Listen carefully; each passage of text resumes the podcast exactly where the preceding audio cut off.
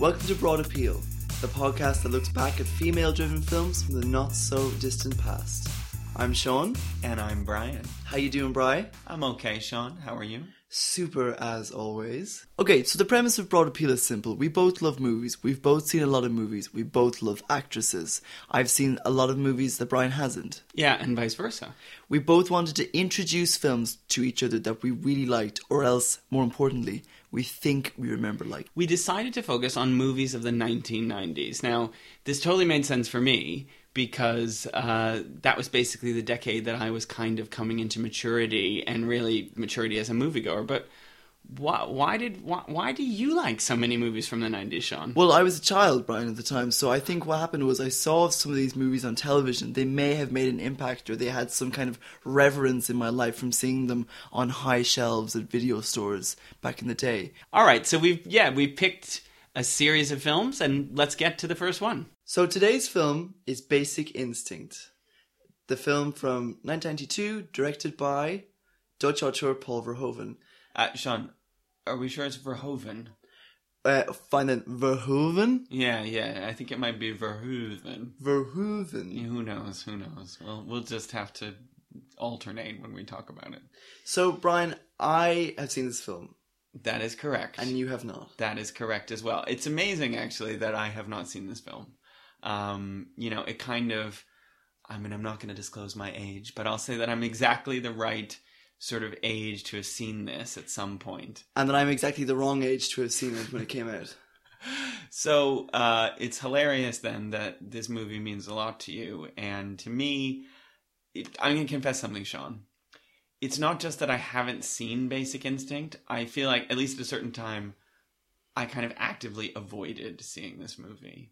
I I can remember actually a, a very particular incident of being over a friend's house when I must have been in middle school or high school or something, and um, I don't think at my house we had the kind of cable channels that showed Basic Instinct, but this friend The did. smut channels. this, you know, it might have been just HBO or something, but anyway, this friend did have such a channel, and I can remember that Basic Instinct was on, and maybe he'd already seen it, and he was like, "Oh, you haven't seen this movie?" And I can remember seeing um, maybe five or six minutes of it, and thinking, "Gosh, I don't really want to be watching this," and it it wasn't even just because of the sex, even though obviously it was famous for being sexually provocative. I think even at my impressionable age, I had this notion that it was really politically incorrect as well, and kind of something that was that was bad all around, badly made, um, bad in terms of its morals, bad in terms of its representation of women, um, homosexuals. So, you know, maybe I've internalized that, and that's what's kept me from seeing it for all these years. See, where I had the complete opposite reaction because when I turned 18, it wasn't that I finally could drink or that I could vote or smoke or get a driving license because I still haven't got one of those. But for me, it was about seeing an adult film made for adults. So, are you saying that on your 18th birthday, you rushed to your local Irish video store and got Basic Instinct? Is that what you're telling me? Actually, it was age 19 in a second-hand uh, shop in Cork okay. where I first got Basic Instinct. Okay. So, um, you know, Basic Instinct to me, when I think of it, I think of that famous scene, of course, Sharon Stone. Um, we all have seen her in that white dress.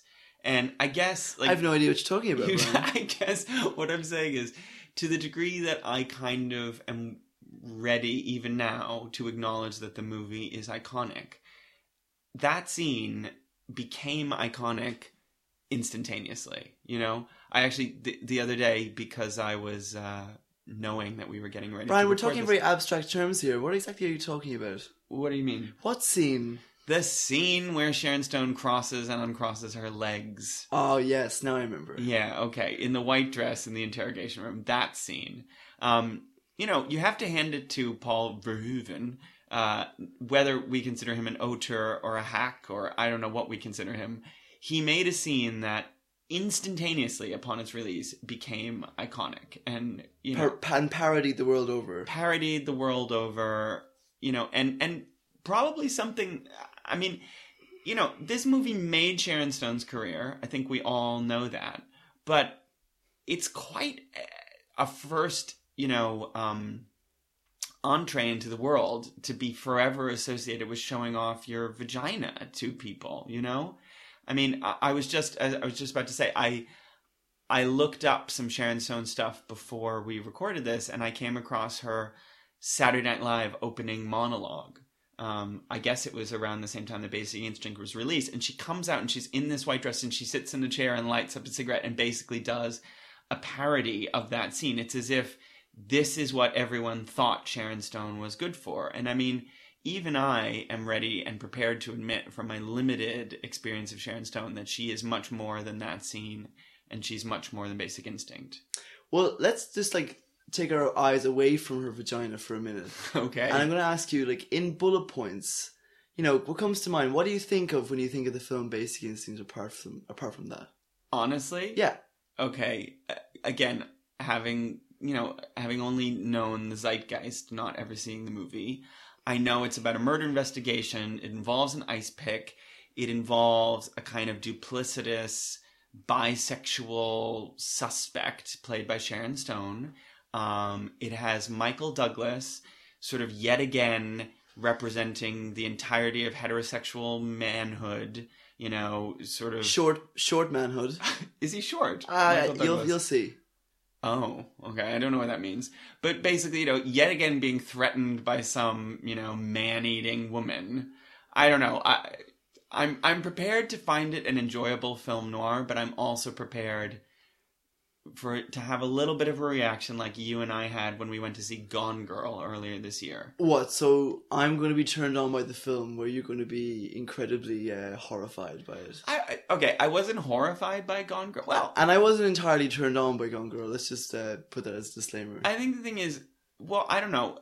With Gone Girl, and my suspicion is with this film before seeing it, um, I really appreciated the craft of that movie. Um, I think David Fincher's an amazing director. He's obviously in that film making homages to Hitchcock. I enjoyed Rosamund Pike. I enjoyed so many elements of it. But I just found it really hard to get beyond just this deeply misogynistic uh, representation of this character in Gone Girl. And, you know, I'm aware that Basic Instinct was protested by feminists, it was protested by Queer Nation at the time. So I don't know. It's gonna it's gonna take a lot of craft and a lot of entertainment for me to to to overcome some of this. What essentially seems like male titillation of like a, a sort of like softcore movie that's sort of about killer lesbians. That's that's my prejudice going into this. Okay, well let's let's think of the movie in kind of two ways. All right? Mhm. we can think of it as a neo noir, or you can think about it as high class trash. And I think, um, I mean, I don't know which feeling is going to prevail more when I watch it. Um, but this was really a star making vehicle for Sharon Stone, we know, because before this she'd worked with Paul Verhoeven in, in Total Recall, Mhm. uh, playing Arnold Schwarzenegger's wife, who, um, upon getting shot in the head, is told to consider that a divorce. Yeah, and I mean, uh, look, I've got nothing against Sharon Stone. I actually, I'm not sure if I've seen a Sharon Stone movie. I have seen Casino. I have very little memory of it, but to me, I have always had a soft spot for Sharon Stone, and I will tell you why.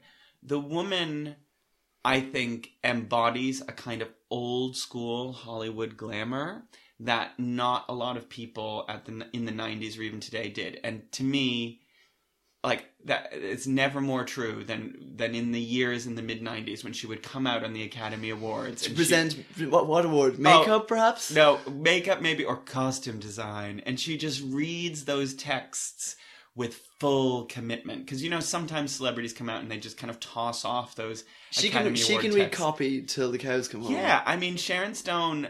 I think she's fully committed. She knows what her assets are. She knows what her range is, and she's gorgeous. She's beautiful. You know, to me, she she would have fit in equally well in the 30s, the 40s, the 50s, and the 90s when she was doing her work. She is a movie star. I will give her that. But I'm, you know, I'm I'm going to be really interested to see how she places in the kind of femme fatale pantheon. You know, is she stratospherically amazing, like Barbara Stanwyck's uh, Phyllis, Dietrich, Phyllis Dietrichson in Double Indemnity, or is she somewhere sort of more in the generic category? Uh, the jury for me is still out. Okay, so Brian, now this is a podcast about actresses.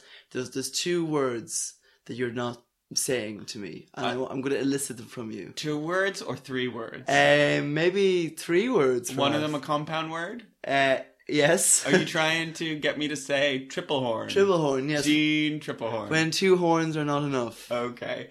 Uh, yeah, Jean Tripplehorn. I mean, I'm aware that she's the secondary female lead in this movie, supporting actress in this movie.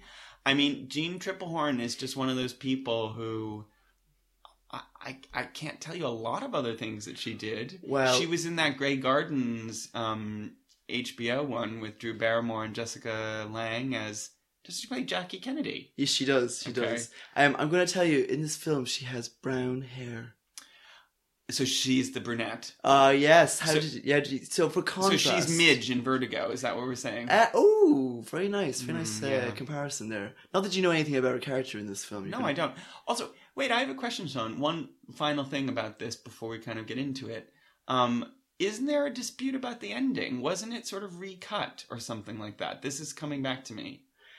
Uh, I, I honestly don't know. Really? Um, I all I know is there's a little bit of a um, a little bit of a scrap about what music to play at the very end. But oh, I mean, this film we can talk. We'll talk more about this in the second half. Well, maybe we have to look into that because I have a memory that you know because it's one of those things I've read about even though I haven't seen the movie that there was some kind of flap about how it ended, and one ending kind of implied an answer that Verhoeven didn't want to imply, or something like that. And maybe there was a the DVD released a director's cut or something? I don't know. Well, I think the version we're going to watch now in a minute is the ultra violent, excessive one, which is the the definitive edition. Okay, great. Yeah. Well, so what do the um, people who are listening at home do? Do they pause now and watch the movie, or do they just keep listening to us. Well, it's entirely up to them. If you haven't seen Basic Instinct in a while, now is your chance to do it. If, like me, you have uh, treasured memories of it, I'd say just keep on listening. Or if you just want to hear us yammering away, we are going to watch the movie now, and we'll be back in a bit with our reactions. See you later.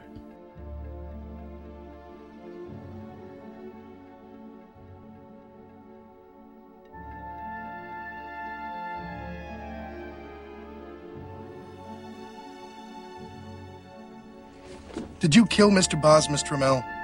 I'd have to be pretty stupid to write a book about killing and then kill somebody the way I described it in my book. I'd be announcing myself as the killer. I'm not stupid. We know you're not stupid, Miss Trammell. Maybe that's what you're counting on to get you off the hook. Writing the book gives you an alibi. Yes, it does, doesn't it? Welcome back to part two. We've just watched the film. For those of you who did not watch it, I'm going to give you a brief little synopsis of what happens. Michael Douglas plays Detective Nick Curran. He's a member of the San Francisco Police Department and he's investigating the brutal killing of a rock star turned civic man called Johnny Boz. Johnny Boz is killed violently at the start of the film in an unusually rough uh, session of lovemaking with an ice pick. Yes, and it's it's worth noting that in that opening shot, the blonde person who kills him, we cannot see the face. We cannot see the face. We do know that it is a woman who kills Johnny Boz. Yes, because we can see everything but the face. Yeah. Like quite titillating. Quite, yeah. Yeah. Um, so Detective Nick Curran, who we find out pretty soon after, is a flawed man who is getting over serious um, alcohol and drug problems, which have arisen from the accidental yet I found the accidental tourist killing. Accidental tourist killing, very good.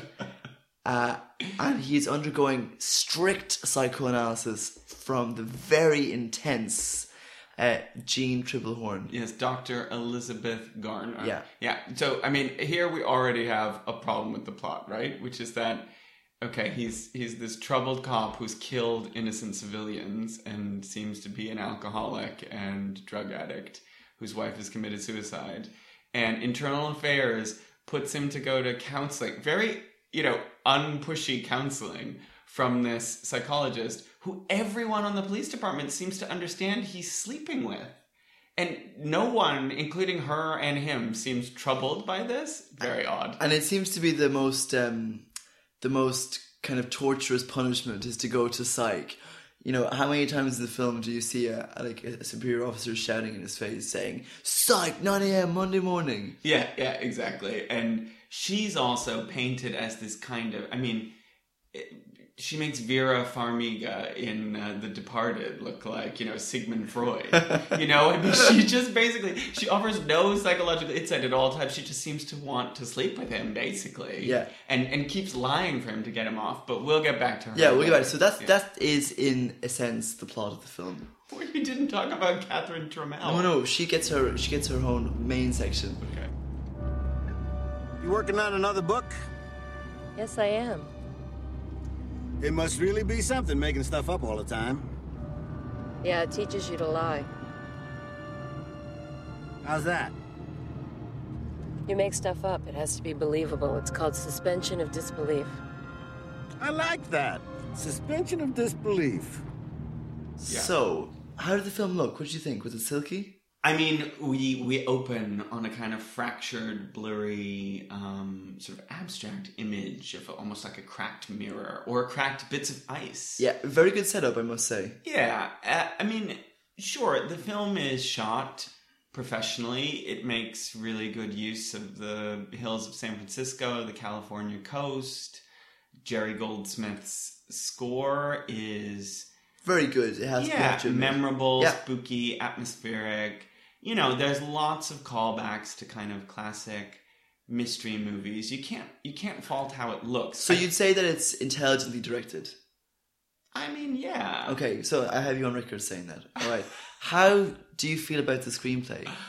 I honestly, Sean, think this is one of the worst screenplays I've seen. And I, you know, like you were asked, seen, heard, like you were calling it trash. Like, is it going to be enjoyable trash? I mean, Showgirls seems to me more fun than this movie. Didn't um he also write Showgirls? Yeah, Paul Verhoeven said that Basic Instinct opened up all the doors for him that Showgirls closed behind him. Yeah.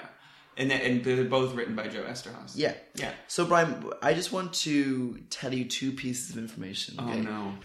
The screenplay was written in 13 days, and a bidding war ended up in the film being bought from Joe Eszterhas for a record, then record, $3 million. I guess I can understand why it was considered a commercial property. It has all these hot topics of like blood and sex thrown together. Clearly, by casting Michael Douglas, they're they're kind of carrying on with the same kind of similar theme of sort of fatal attraction, and the lesbian element makes it seem sort of up to date and current. But I mean, line by line, it is absolutely predictable. There is zero subtext. Um, and plot wise, I think there's a big difference in a murder mystery plot between red herrings and twists and just literally throwing in things for no reason. Com- to- complete disregard for story, really. it was story or motivation and just basically i mean for the last kind of third of the movie you're supposed to be saying oh is it jean tripplehorn the brunette or is it sharon stone the blonde and honestly i mean we just before we started recording we tried to talk through both scenarios of who it was who did the killings and i don't really think either of them makes sense Do you care if either of them kill no, that's the other thing. You and I wrote this down in my notes. You don't really care. And did you care about their relationship, their developing relationship between Catherine Trammell and Nick Curran? Did it seem anything other than just a kind of sexual obsession or a plot device? Well, I think we're supposed to see it in the sense that Nick is a person who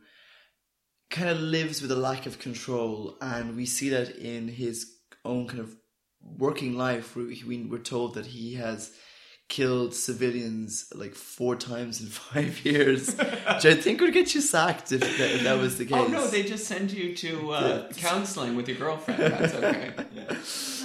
Whereas that Catherine Trammell represents uh, kind of the mirror image of Nick. Yeah. That she's doing all the same things except that she is in control, and it, it's the whole film kind of balances on this whole idea of submission, domination. But like, let's forget the plot for a minute, okay? Uh-huh, uh-huh. Let's get back to the whole reason we're here. We're here, and you know, you can't deny that this film was very watchable. Okay, don't tell me that you were bored during this film. You can't have been bored. I was bored. At Were you? end. Yeah. Okay, I wasn't bored. I was not bored at the beginning, but I was bored at the end. Okay, but of course, this film is held together by Sharon Stone. Yeah, and I think it's hard to pin down exactly what it is about Sharon Stone that works here. Um, I would say she's beautiful to look at. She has a just kind of amazing poise, really, or something. I'm not sure that the material is really worthy of her screen charisma. I, I I suspect there's a really great Sharon Stone performance that could still be given. Maybe Casino was it. It didn't leave much of an impression on me. Well, Brian, have you seen Catwoman by any chance? well, I was thinking that you, you know, Catherine Trammell tells us very early on what suspension of disbelief is supposed to be, and how we're not how we're supposed to like just accept everything we're given. And I think that's a whole part of the basic instincts modus operandi is to say, believe this trash, believe it, believe it, believe it. And the way I see it, it's like if someone shines a really bright light in your face Uh huh. and you have to do whatever it takes not to blink. And I think that's how she does this performance. Control. It's all this kind of complete control that she's in. Like in that in the famous interrogation scene, she's just staring right back at them. And that is a brilliant scene. Now, I find the, the scenes where she's supposed to be human harder to believe, not because she couldn't act it that way. It's just that I just didn't believe. I just don't believe Catherine Trammell has any, you know, sympathetic feelings. Maybe they were supposed to fake because You mean later on when she says things like, "I don't want to get close to you because everyone who gets close to me dies." Yeah. that that kind of that stuff. kind of thing. Yeah. Yeah. Well, I mean, talk about saddled with a bad character. Poor Jean Tripplehorn. Poor Jean Tripplehorn. I'm going to be honest, Brian. I haven't seen this film in about five years, and I Uh-huh. watched it through different eyes. I think the representation of women in this film is really quite gross, honestly, because I what I noticed is that there's not a single woman in the film who's an equal to any male character. They're either completely dominant or completely submissive, and that Jean Tripplehorn really represents an unfair portrayal of submission in this film. Right. I mean, she's as we've already hinted, she's meant to be this police psychologist who's sort of counseling Michael Douglas. Yeah, but what do you think about that sex scene they had? Oh, yeah, it's crazy. Wordlessly, he just throws her against the wall. He throws her against a chair. I mean, you get the sense that he's acting out some kind of animal passion that was brought on by his his meeting Sharon Stone and not yet you know, Yeah. sleeping with Sharon Stone. That he's sort of channeling this into sublimation, I Yeah. think you call it. He rips her blouse in half, and then she, when it's all done, she says something like, "You've never been like that before." Yeah, and the thing is, like, I kind of found that a little bit hard to watch in some ways because she kind of just rationalizes, ra- like, rationalizes the whole thing. I was watching it thinking, okay, now maybe we're supposed to think that they have some kind of prior situation thing going on that, like, maybe this is how they do it. And then afterwards, she says that line, and I was like, oh man, you know? I mean, I think the Catherine Nick, Michael Douglas, um, Sharon Stone dynamic is more interesting because it's a kind of who's on top sort of battle for control. Yeah, one of the things I really really noticed for the first time, and I said it to you during the film. Okay, it, sounds so small, but there's one scene where Catherine rubs Nick's ass from behind, and I thought to myself, what other films do women rub men's asses in it? Yeah, so what's interesting is that's a kind of parallelism. Yeah, of course it is, yeah, yeah. Early, earlier in the movie, in probably what was my favorite scene, just from a kind of arousing cinema, cinema you know, The- vi- visceral scene in the a nightclub. scene, in a yeah. nightclub.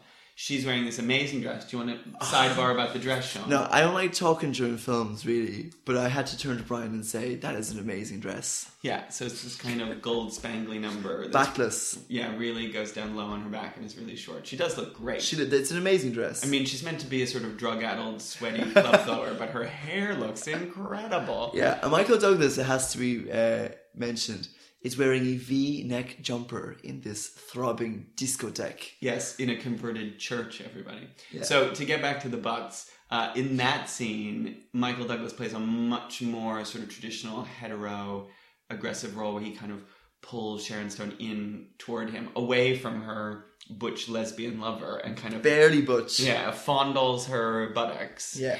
and that's right before he ends up sleeping with her for the first time. Yeah. Yeah.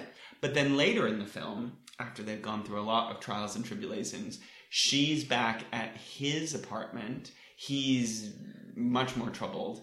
And she comes up behind him and kisses him from behind. And then, as you said, there's a very prominent shot of her sort of stroking, grabbing his butt underneath his jeans.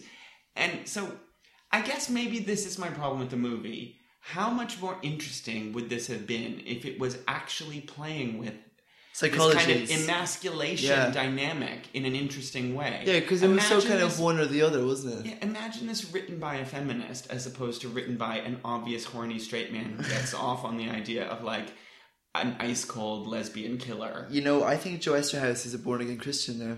Oh, great! Yeah. Well, tell me about what do you think Camille Paglia's uh, version of this of this screenplay? Well, I have a feeling that Camille Paglia would enjoy this film, and that's neither uh, that's neither a, a praise of the film or a condoning of her either.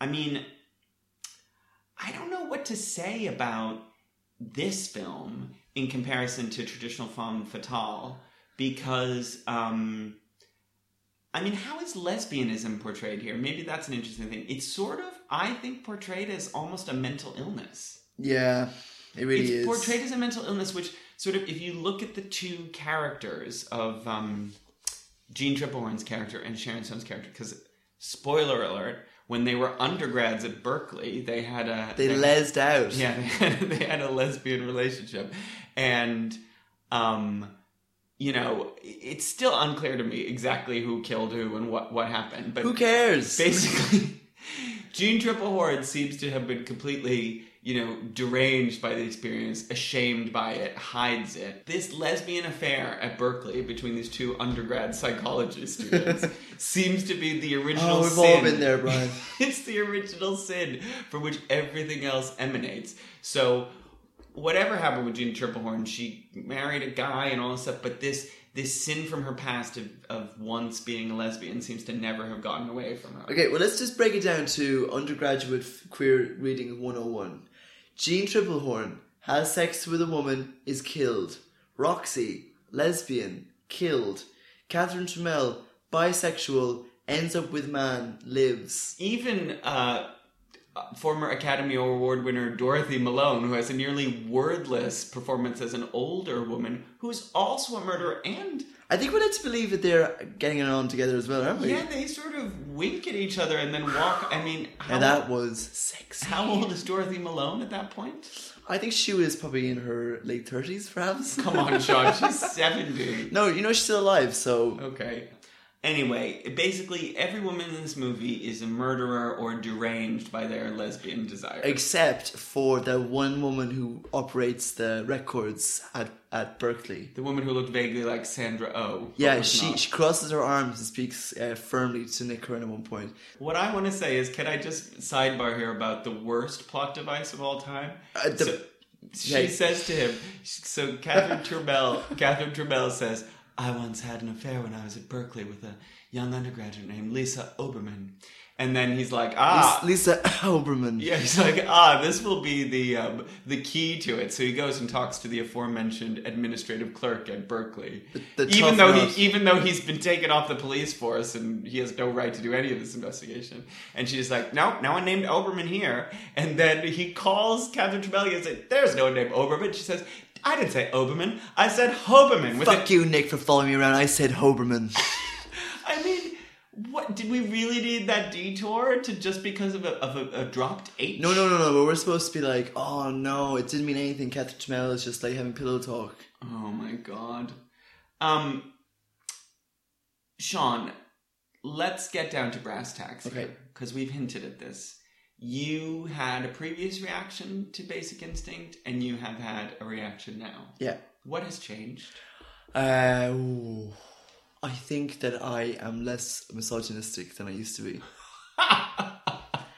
to be honest, I, I find the portrayal of women in this film to be really, like, it's at times difficult to watch, really. Well, I mean, and we had this debate again about Rosamund Pike's character, Amazing Amy, in Gone Girl. I hate to keep bringing back to that, but I think it's a useful comparison. Um, you didn't seem as troubled by that portrayal as I was at the time. How would you contrast Catherine Trammell from Amazing Amy? Um, I think Amazing Amy has a motive, tenuous as it may be, to Mm-hmm. do something. I think Catherine Trammell is painted as an out and out killer, loony killer, Well, loony she's, tune. she's a robot. She is, and that's the that's the thing. It's like don't give this woman any other agency apart from the agency to kill. Yeah. I mean, so if this was 1992 and you were your current adult self and this movie was being released, would you be out on the streets with Queer Nation protesting it? No, I'd probably be sharing links to incisive articles on Facebook. Yes, 1992 though, babe. Oh, okay, so you'd be sending faxes or something. Um, I would be using my two-way pager to uh, rally people on the streets. Fulham, Fulham High Street, because I'm sure everybody could afford to live in Fulham at the time. Um, we were talking about how the film looks as well.